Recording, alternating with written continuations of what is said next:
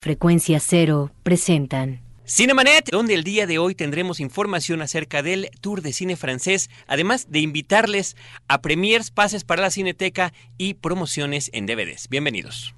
Lee Cine, vive escenas. La mejor apreciación de la pantalla grande en Cinemanet. Carlos del Río y Roberto Ortiz al micrófono. Bienvenidos.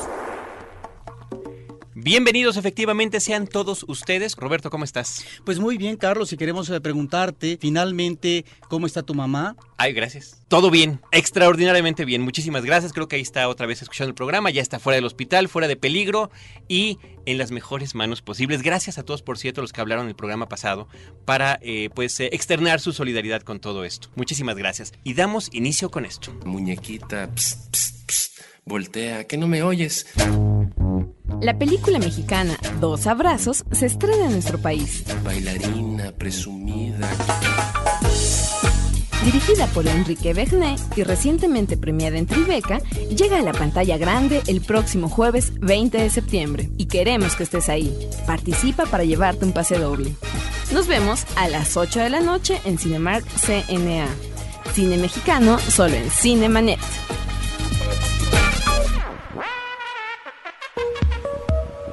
Estrenos de la semana en Cinemanet. Antes de los estrenos, Roberto, el preestreno que será esta premier de la película Dos Abrazos, muy recomendable. Vamos a tener nosotros la oportunidad de contar la semana próxima con una entrevista exclusiva con el director de la película y con uno de los actores protagónicos para que ustedes estén más al tanto de todo esto. Pero por lo pronto, Roberto Ortiz, hay varios estrenos y algunas películas que no habíamos comentado que están en la cartelera comercial. ¿Qué te parece si arrancamos con La Travesía? Fíjate que esta es una interesante cinta una coproducción de Suecia y Polonia, de una directora Lena Heinhorn, que se remite a su no biografía, pero sí a elementos biográficos. ¿Qué quiero decir con esto? Que eh, lo que nos presenta en la película es una especie de retrato de su madre que vivió en el gueto de Varsovia, ella judía, y todas las tribulaciones eh, que atraviesa este personaje durante la Segunda Guerra Mundial. Uno de los elementos que a mí me llama la atención de esta cinta es que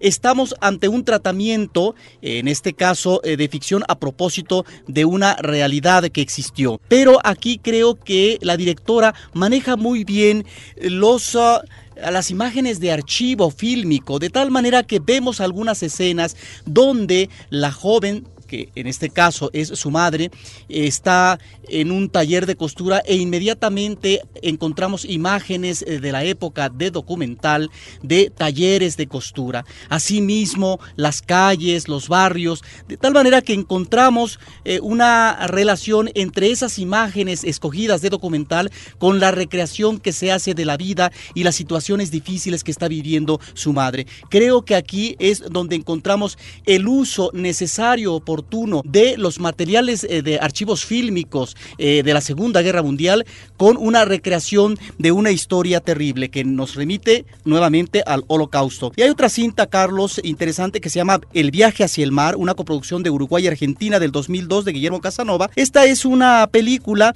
que en principio resulta muy atractiva en términos anecdóticos. Se trata eh, a principios de, mil, de, los, de los años 60, un grupo de amigos se lanza a conocer el mar no es que quede cerca, a través de una carcacha, de un camión, hacen esta travesía, este logro físico de llegar al mar y en este viaje mientras se está llevando a cabo, pues ellos van ubicando cuestiones que tienen que ver con su vida, con eh, sus ilusiones, eh, con eh, cuestiones que no pudieron hacer en su existencia, etcétera. Y finalmente el aterrizaje, la llegada, el contacto con el mar y lo que finalmente representa este elemento vital para estos personajes que después de muchos años, algunos maduros, otros ya ingresando a la tercera edad, por primera vez conocen el mar porque nunca nunca, intentaron hacer ese viaje. Es eh, una anécdota interesante, no es una película redonda, sin embargo creo que tiene algunos momentos que resultan muy atractivos, sobre todo jocosos desde el punto de vista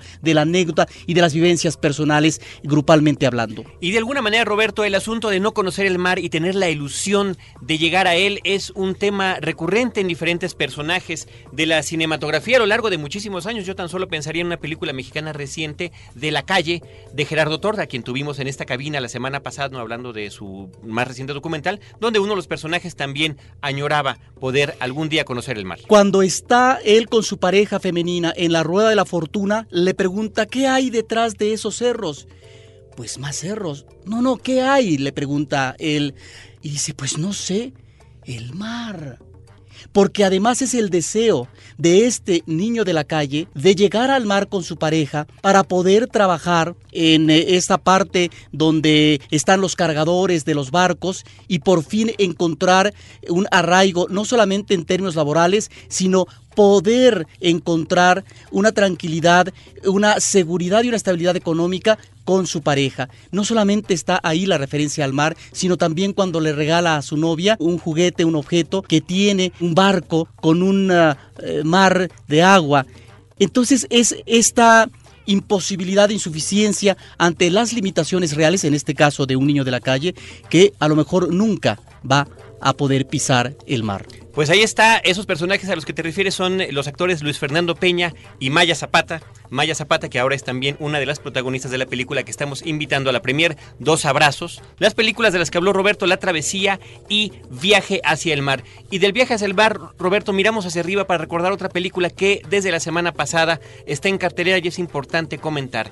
El cielo dividido de Julián Hernández, una película sobre el amor eh, entre dos jóvenes homosexuales, un eh, tema recurrente en la trayectoria de este cineasta, una película que tardó más de un año en llegar a la cartelera comercial, no había encontrado el camino, pese a que, por ejemplo, en Estados Unidos su distribución en DVD ya tiene pues más de medio año, más o menos, meses en, en la que se estaba distribuyendo, y una película que desde el año pasado también recibió premios en diferentes festivales, incluido el Festival de Cine de Berlín. Nosotros tenemos desde el año pasado, Roberto, en nuestro podcast una entrevista con el director, con Julián Hernández, con Roberto Fiesco, que es el productor, y con Miguel Ángel Jope, que es uno de los protagonistas. Y lo pueden ustedes encontrar en www.cinemanet.com.mx. El episodio en cuestión es el número 25, El cielo dividido número 25, para que tengan más allá de nuestra referencia, pues de viva voz de quienes hicieron la película. Roberto también está estrenándose esta semana Hitcher, Asesino de la Carretera, un remake de una película de finales de los años 80 sobre un hombre que pide aventón en, en una carretera desértica y bueno, termina siendo un asesino de marras. El asunto es que la película original era extremadamente violenta para la época. El actor que en ese entonces la protagonizó se llama Roger Howard. Él es eh, más recordado de manera inolvidable por su personaje de Blade Runner. Y bueno, ahora ese papel lo tiene Sean Ben, el actor inglés. Finalmente, Roberto también está en cartelera y esto lo comentamos brevemente la semana pasada a propósito de la visita a México de Matt Damon. Born, el Ultimatum, dirigida por Paul Greengrass. Pues es una película muy divertida. A mí me gusta desde el primer momento cómo está manejada la música. A veces es excesiva, pero creo que le viene bien a esta cinta a propósito de la truculencia, a propósito de esta acción frenética de este personaje que está tratando de encontrar quién diablos es, pero que tiene todo en contra de sí, ni más ni menos, pues eh, un aparato de espionaje como es la CIA. Creo que es una película que el público puede encontrar elementos de entretenimiento. Repito, está muy bien manejada la acción, sin embargo, hay cosas que son realmente inverosímiles, Carlos. Si tú eh, me respaldas en esta opinión, ¿cómo es posible que este personaje a donde llega tiene la CIA todas las cámaras del mundo para detectarlo, observarlo, cacharlo, atraparlo y matarlo? Y resulta que viaja de un lado a otro del mundo, entra y sale por los aeropuertos internacionales sin cambiar su identidad física. Eso es realmente fraudulento. Creo que es uno de los déficits de las películas, como otros más. Sin embargo, por supuesto, tenemos que destacar la presencia actoral de Matt Damon, que está muy bien desde la primera película. Estupendo. Yo, Roberto, me dejaría llevar un poquito cuando uno eh, se integra a este tipo de películas, cuando uno las ve, te, te tienes, hay toda una lógica eh, propia de la cinta, ¿no? Él sabe perfectamente bien dónde están ubicadas las cámaras en ciertos lugares, sabe cuándo lo están viendo y también sabe cuándo no. Cuando viaja de manera inadvertida con pasaportes que sabe que nadie va a identificar, él sabe que no tiene problema, pero cuando desea ser atrapado por una u otra razón, sabe cuál es utilizar e inclusive voltear a la cámara. Eres muy bondadoso yo con creo, él, ¿eh? Yo creo que la película, en lo que tiene que ver con el ingenio que el personaje utiliza en su fuerza física, en su utilización de las armas, en su destreza con el automóvil, en la manera de escapar, es impresionante. Yo estoy, la verdad, agradecido de una película de acción de este corte, además que es eh, la tercera de la saga, las últimas dos las dirige Paul Greengrass, como comentamos, el director de Bloody Sunday, una película interesantísima, y también de United 93, que es el vuelo 93. Ah, también quiero destacar el hecho de que la película, la 3, esta Born Ultimatum, inicia con cosas que pasan antes de que acabe la segunda, y Sí, es cierto. cuando acaba la segunda es casi el final de la tercera. Es una cosa muy curiosa, creo que está muy bien manejada y muy interesante. Además, este, presencias interesantísimas en las actuaciones. Albert Finney, eh, que tiene un papel menor, pero está muy bien, al, está igu- al igual que sí. Scott Glenn. Joan Allen está estupenda, Ajá. estupenda, retomando el personaje de la número 2 de The Born Supremacy y ahora terminando de manejarlo en Born Ultimatum. Así que yo la recomiendo ampliamente. Además de que tendremos en Cinemanet un episodio especial con los comentarios de voz de Matt Damon durante su visita en México. Cinemanet estuvo en la conferencia de prensa y vamos a preparar un podcast especial que esta misma semana van ustedes a poder encontrar. Son además episodios que hacemos con la voz original del actor y después el doblaje para quienes gustan escuchar las cosas tal y como las Y debemos agradecer, por supuesto, aquí la participación en la traducción por parte de Celeste Norte. de Celeste y, el, y bueno, también el apoyo de Paulina y de Abel en todo esto. Noticias en Cinemanet. En estos días eh, murió Jane Wyman. Esta es una actriz que nació en 1914, murió cuando tenía más de 90 años. Es una mujer que debió de esperar muchos años para poder consolidar para poder tener el éxito, el reconocimiento como actriz. De hecho, ella va a ganar un Oscar por la película Belinda de 1948 de Jean Negulesco, una actuación que fue muy difícil, que fue todo un reto para ella porque la hizo de una sordomuda que es violada, que va a ser explotada por su familia, gana el Oscar como mejor actriz y a partir de entonces se convierte en una estrella, una actriz dramática que sobre todo va a participar en melodramas lacrimógenos. Diríamos que sería un equivalente de lo que en México fue, aunque por supuesto en un rango muy menor, esta Libertad Lamarque y en un rango digamos, eh, preferente, Marga López. Esta Jane Winman, sin embargo, tuvo un quehacer inicial muy dificultoso, Carlos. Ella, decía yo al principio, debió esperar bastantes años, pero su madre le incentivó el camino al éxito, la confianza para que finalmente nunca desistiera de esta eh, intención. Fue una mujer perseverante. Tan, uh, estaba entusiasmada su madre de que lograra subirse a las pasarelas eh, de Hollywood que ya cuando ella tenía apenas unos cuantos años, manejó con un especialista clases eh, de canto, de baile para su hija y cuando tenía apenas ocho años la lleva a Hollywood para que la contraten. Sin embargo, tienen que pasar algunos años, lo que es finalmente la, mm, la juventud, para que ella pueda comenzar a incursionar en el cine, primeramente en personajes de extra, eh, de reparto, de actriz secundaria, de acompañante. Eh, pasaron varios años y algunas películas para que pudiera eh, manejar un primer parlamento. De hecho, el primer parlamento que manejó en una película, pues lo quitaron al final en la edición. De tal forma que ella fue una actriz que además cantaba, que estaba como extra o como parte del coro, etcétera. Fue una actriz que, eh, repito, a partir del 48 logra consolidarse y enfilarse hacia el éxito. Pero debemos mencionar que ya tres años antes participa en un plan secundario, pero un papel importante en Día sin huella, Carlos, de Billy Wilder, que es una de las mejores películas, si no es que la mejor que se ha hecho en la industria de Hollywood a propósito del tema eh, del alcoholismo y, y todas eh, las consecuencias que tiene eh, una adicción de esta naturaleza. Hay que recordar que esta actriz participa con actores importantes, pero también con directores como Alfred Hitchcock, quien la llama para una película del 50 como Pánico en la escena, donde va a tener una presencia dramática importante y sobre todo destaco dos películas que son el melodrama sublime de uno de los grandes cineastas en este género, que es Douglas Sirk, en una cinta del 54 que es Sublime Obsesión, y Lo que el cielo nos da del 56, donde va a participar con Rock Hudson. En Sublime Obsesión, por cierto, también recibió nominación al Oscar, una de las cuatro que tuvo, y ya como tú mencionabas, había ganado una en el 48, ¿no? Sí, tuvo varias nominaciones, fue además una actriz que se casó en varias ocasiones, su segundo matrimonio fue ni más ni menos que con Ronald Reagan. Cuando él eh, comenzaba a destacar, ella estaba todavía en un plan muy secundario y finalmente eh, después eh, se separan y ella continuó su carrera y logró el éxito que nunca llegó a tener Ronald Reagan. Jane Wyman la recordamos por su reciente deceso. Muchísimas gracias Roberto por esta referencia. Cinemanet regresa en un instante. 20 programas. Comencé. ¿A dónde Que los hombres. encuentra el cadáver? Los trastornos Golden Globes con la clasificación del gobierno del...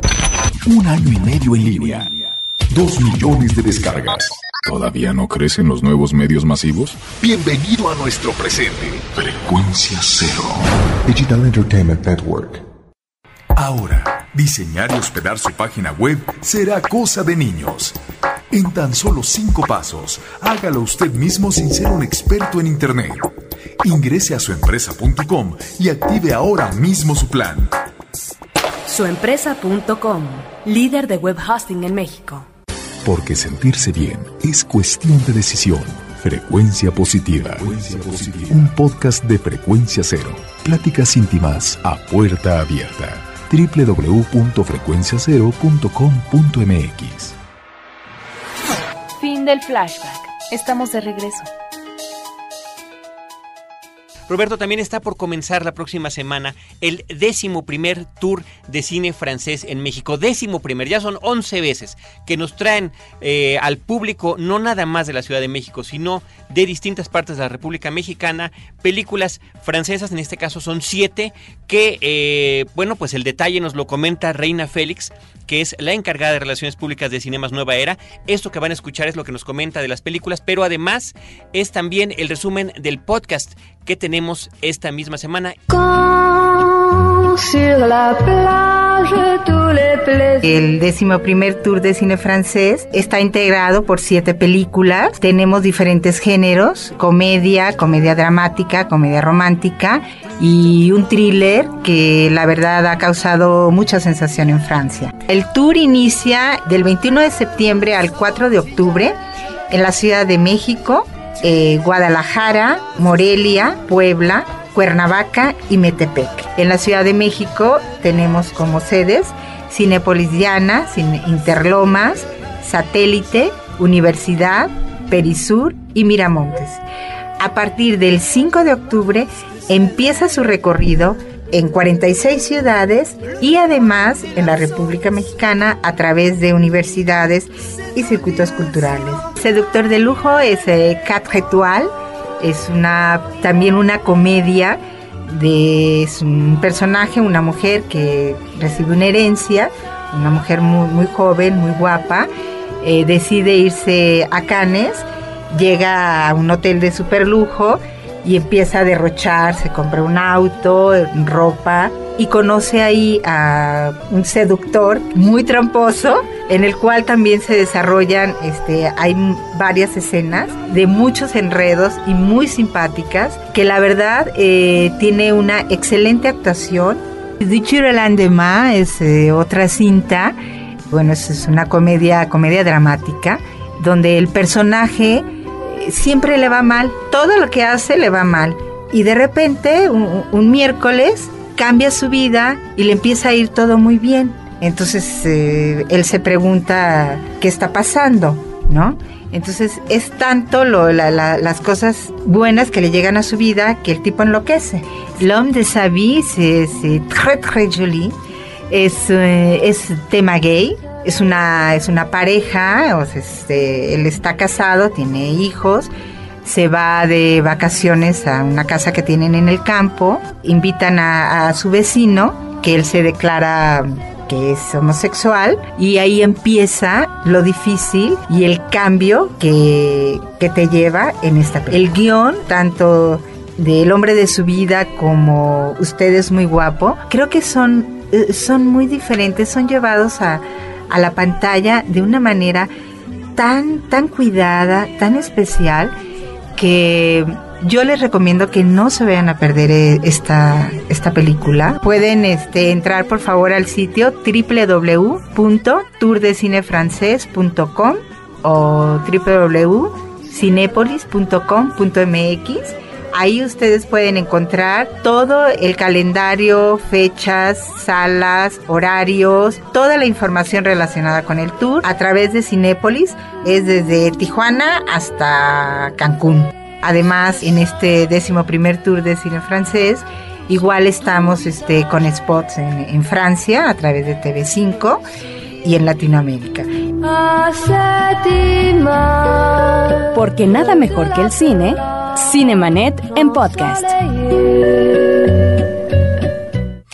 Pues ahí está la información acerca del décimo primer tour de cine francés. Insisto, si quieren el detalle completo de las películas, como decía Reina Félix, está la página oficial, pero también en cinemanet.com.mx está el podcast, la entrevista completa. Con ella tenemos, además, para que toda esta experiencia aquí en Horizonte 107.9 FM sea interactiva, pases para que ustedes puedan asistir a las películas.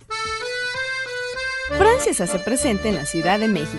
Y qué mejor que gozar del país de las crepas que con una película igual de buena. Participa por un pase doble para disfrutar de la cinta Los Ambiciosos. La cita es el próximo jueves a las 8 de la noche en Cinépolis Plaza Satélite.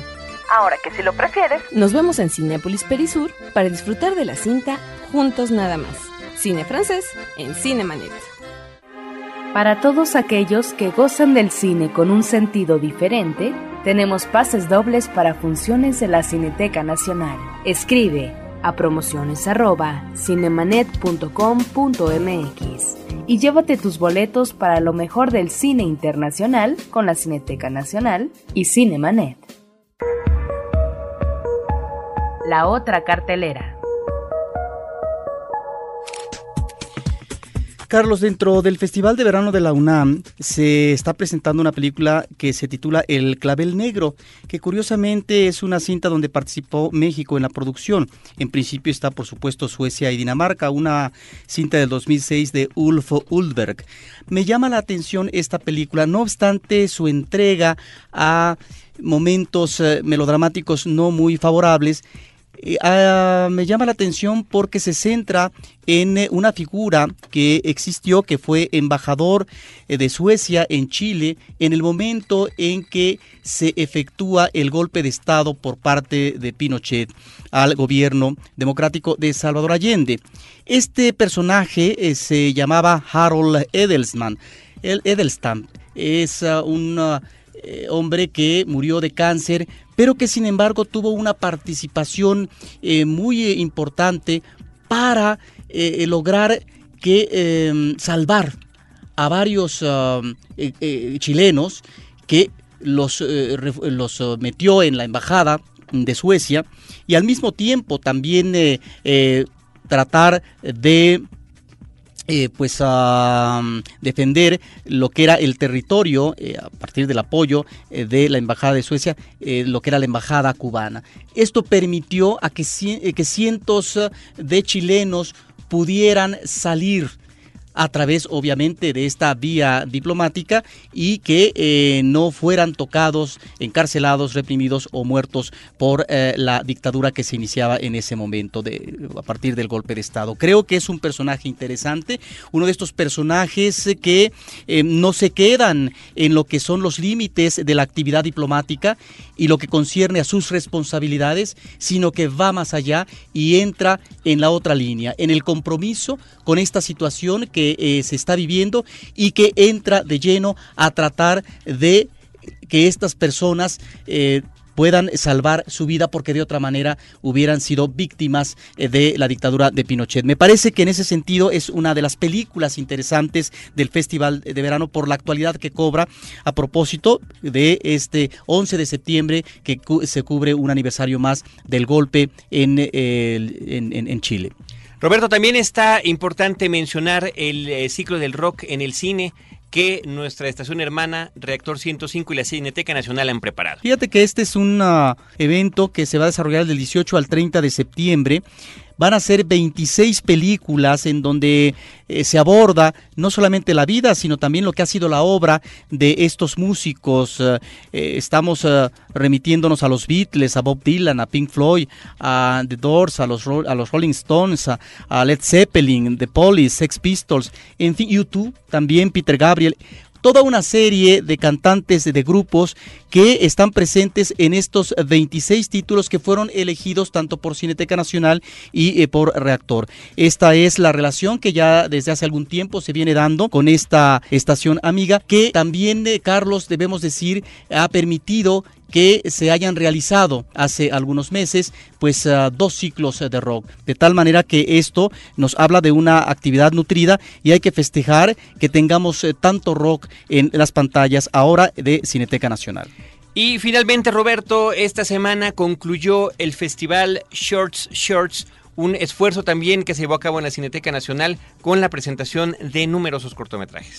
Sí, a mí me tocó ver algunos, en principio unos cortometrajes eh, japoneses, también pude ver eh, unos muy interesantes, uno de Lucas Moodison, realmente un cortometraje que sorprende por su vena realista, al mismo tiempo vi eh, uno de los cortos iniciales del director de Corra, Lore Corra, donde ya mostraba su, su destreza en la técnica cinematográfica.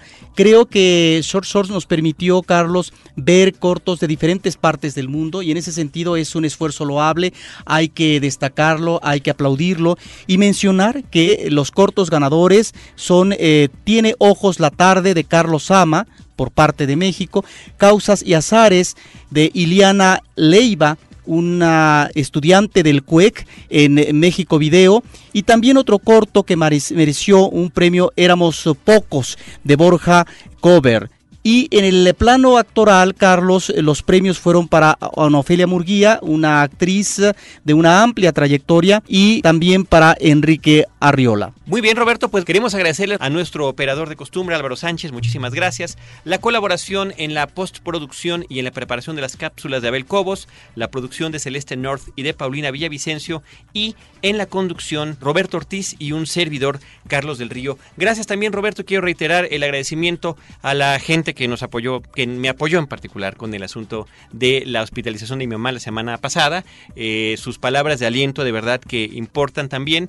Y bueno, pues este de parte de, mi mamá también un saludo a los doctores que lo operaron, un neurocirujano, el doctor Carlos Castillo Rangel y su equipo, el doctor Etulain, el doctor Ramírez y el doctor Membreño. Realmente héroes de otro tipo, héroes que eh, conocemos todos los días y que hasta que no nos toca no percibimos lo importante que son. Roberto Ortiz, recuerden Cinemanet dos veces a la semana en podcast y en vivo los jueves en Horizonte. Hasta luego.